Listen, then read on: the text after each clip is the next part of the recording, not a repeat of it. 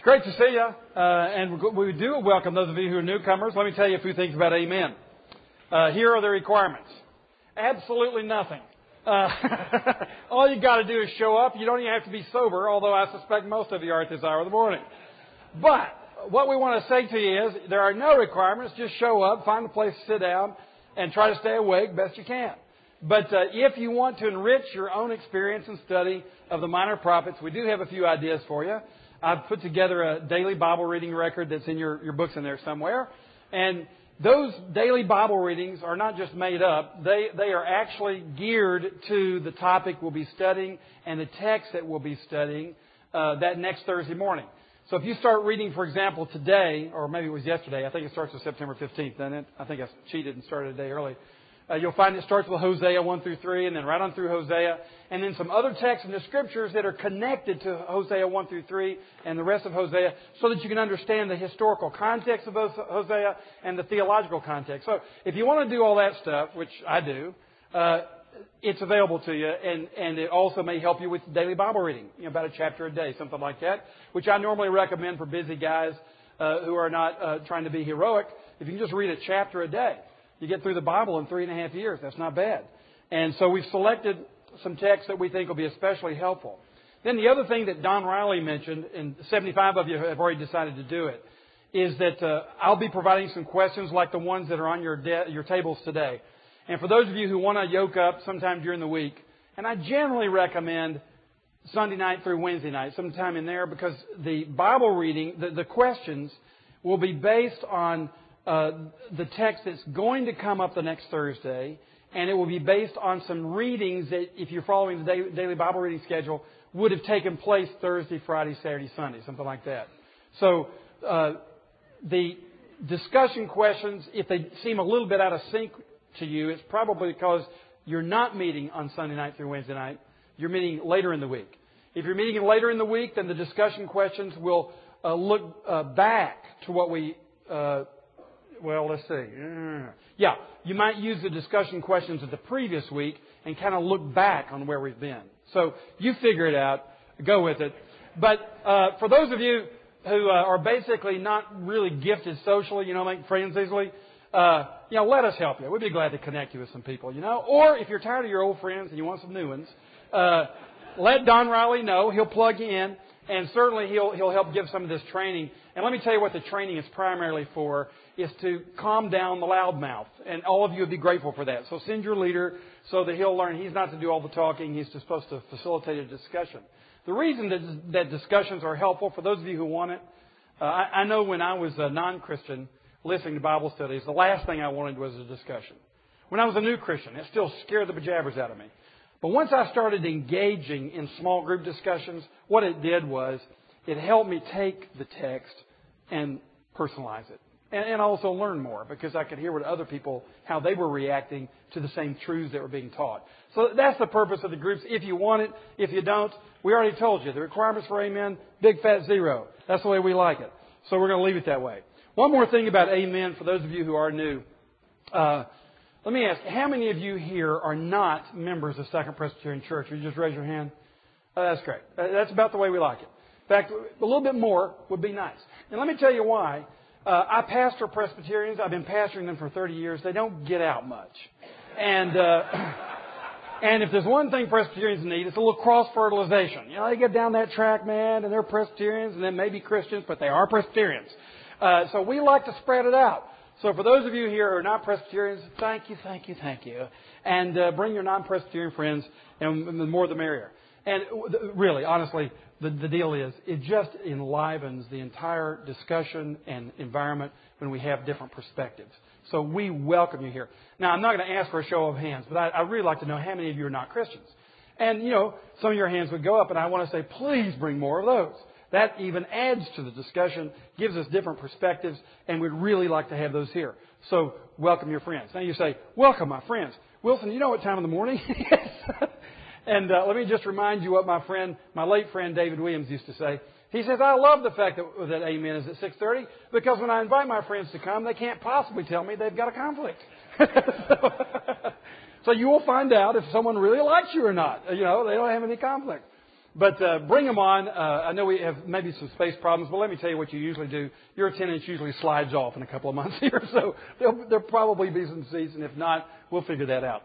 But uh, especially uh, people who don't have a church, who are non-Christians, we really, really welcome that input because we learn a lot from the different perspectives. So do that. But let me just, just one word of warning. Whenever we've got multiple opinions and perspectives, sometimes you can almost feel a little tension around your table. People don't agree.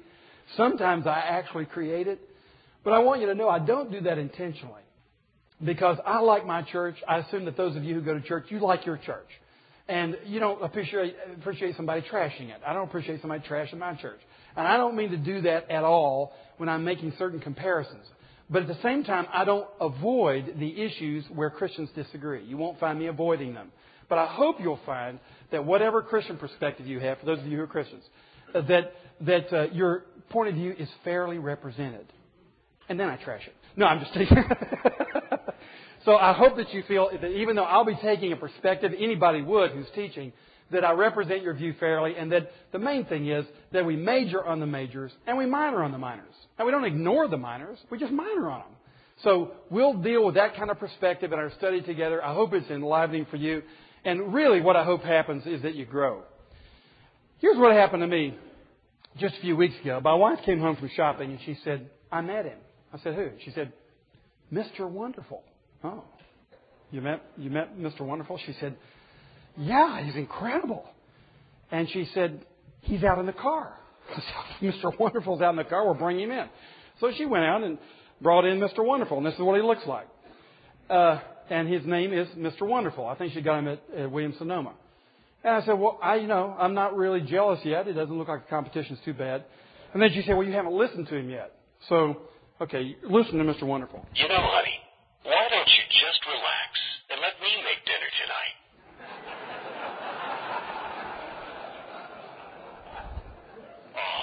Can't your mother stay another week?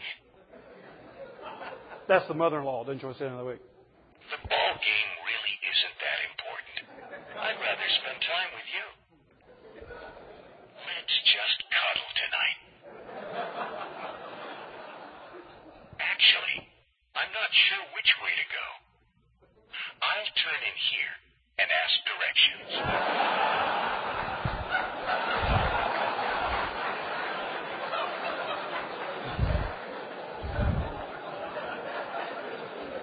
Okay, uh, turn to Hosea chapter 1.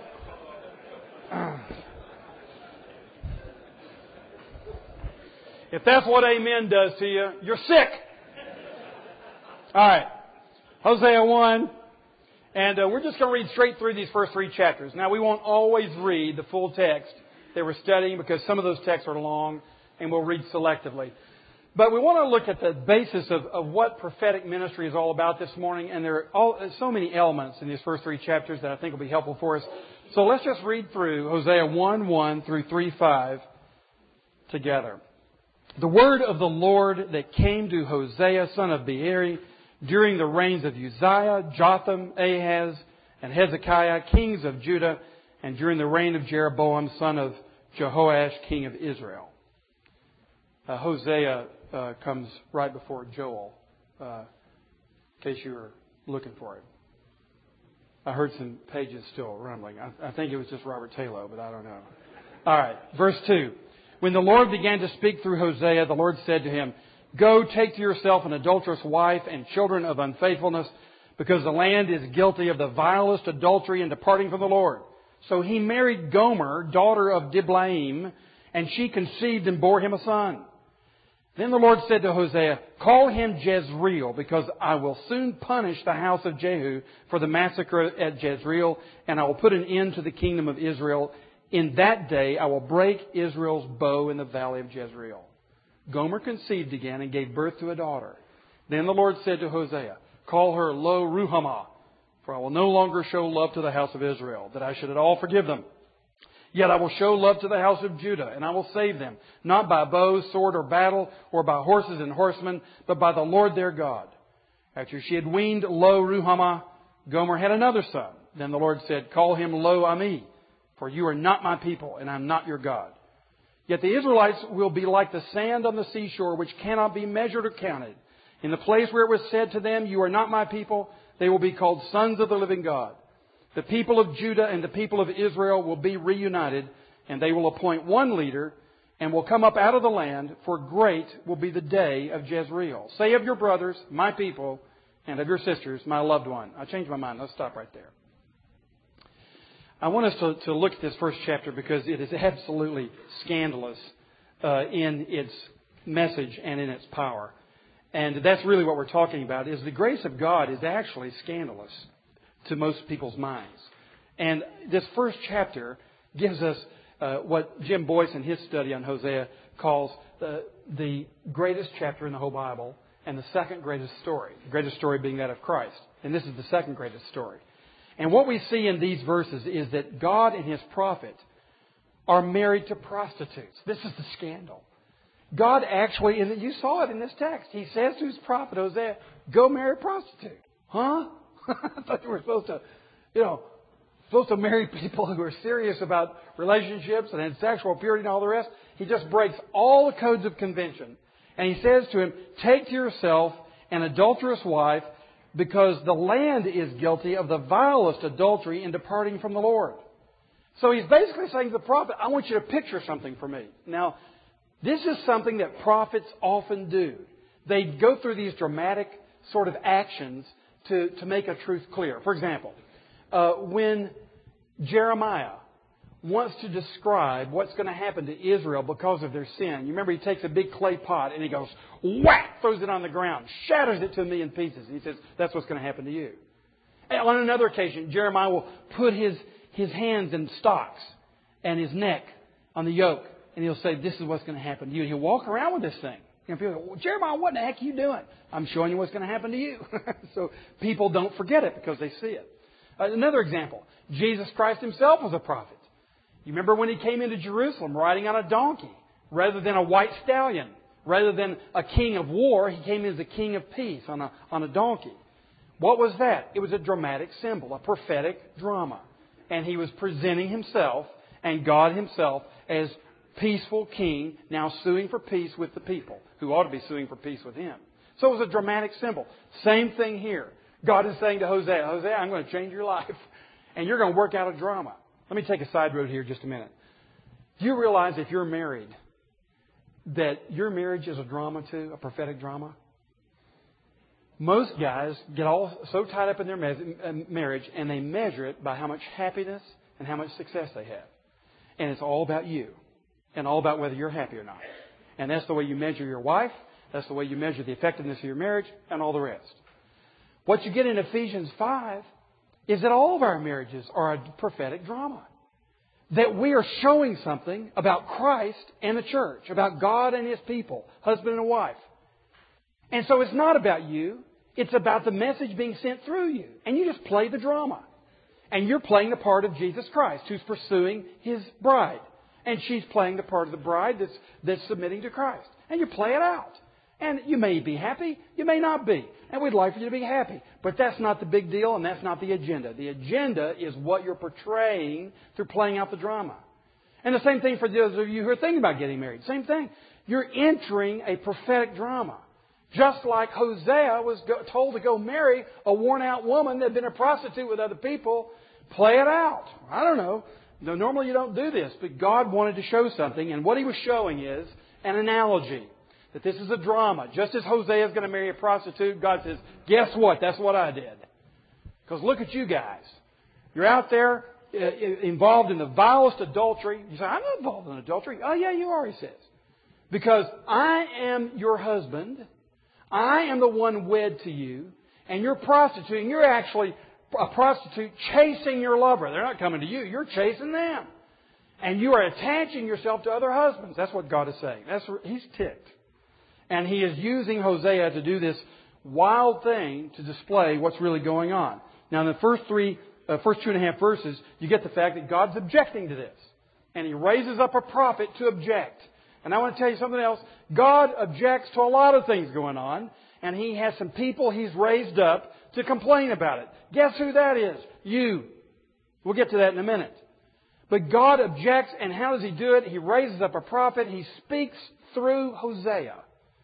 If God wanted to thunder from the heavens and write it up in the sky with lightning and let everybody see it that way, He could. Actually, one day He's going to do it that way.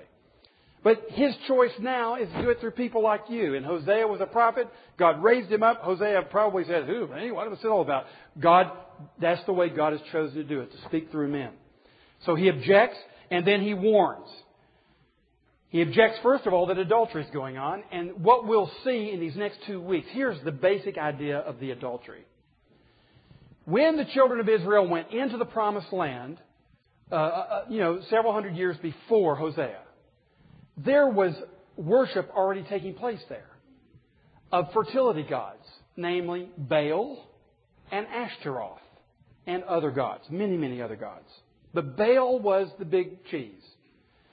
And what happened was the people came into the promised land. They were supposed to destroy the false gods and all their wicked practices and establish the worship of Jehovah. And guess what? They did like most people do. They go in with all their zeal and intentionality, and pretty soon they've accommodated themselves to the land. And so people will say, I mean, they were probably saying things like this, you know, in those times. Well, we have all these Jehovah worshippers, but you know what? Their moral practices are no different from those who are Baal worshippers. You ever heard anybody say that? You know, the divorce rate in our country is a little higher with Christians than with non-Christians. Christians get married. That's one reason. But, but our rate is actually higher now. So we reflect the culture. There's no difference. Why? Because we've gone after another system of values. We've gone after another God. And God says, that's adultery. You've abandoned me. Now, in this case, there was Baal worship. He was the big cheese. We'll get to that more in, in succeeding weeks. But particularly, Hosea is ministering in a time of wealth and prosperity in the northern kingdom. He's speaking to Israel, the northern kingdom. For those of you who remember, the southern kingdom was Judah. Jerusalem was the capital. The northern kingdom, that's now known as Samaria, you know, Samaria became Samaria, now known as you know, the West Bank. Uh, it, it was, its capital was Samaria, and they uh, sort of assimilated into the culture. And they were very prosperous at this time. What happens very soon is that Assyria, the northern kingdom, comes and invades the north and ransacks them. And Hosea is predicting that. He's saying, you look fat and sassy right now. You look very happy right now. You look very prosperous right now. Let me tell you what's going to happen. And he says, here's what's going to happen. And he plays out the drama. He says, Hosea and Gomer, the prophet and the prostitute, are going to have children. And these children are dramatically reflective of what's going to happen to us. First child, Jezreel. What does Jezreel mean? God scatters. Ah. So the child of your and my adultery is going to cause scattering, division. The people who once were together are going to be thrown all over the world. And so his name is Jezreel. Then you come to a daughter whose name is Lo Ruhamah. What does that mean? No, lo means no, pity. So your adultery is going to cause no pity from your husband. Who's your husband? God. You chase Baal and all the prosperity of Baal. You chase the false gods of this world. Then this is the judgment that's coming. You're going to have a child. This, this marriage that you've got with seeking money and prestige and power and popularity and influence and ruling over other people, all those things that you, your ego wants, let me tell you what the child of that's going to be. No pity from God. You've got pity now. You'll have no pity then. He says, that day's coming. And then he said, you'll have a third child. And with the, these latter two children, you'll notice it's not child, children of Hosea and Gomer. And some scholars suspect that Gomer had these children by somebody else. That's how bad a prostitute she was. Marriage didn't solve her prostitution. Lo Ruhamah, the third child, another son, his name will be Lo Ami. Lo means no. Ami means my people. No, my people. Not my people. Wow. This is serious business. So when you fool around with adultery, you may, you may have joined the church when you were five years old and got, you know, all those pins, perfect attendance in Sunday school, you know, and you, you're a tither and you're been involved in your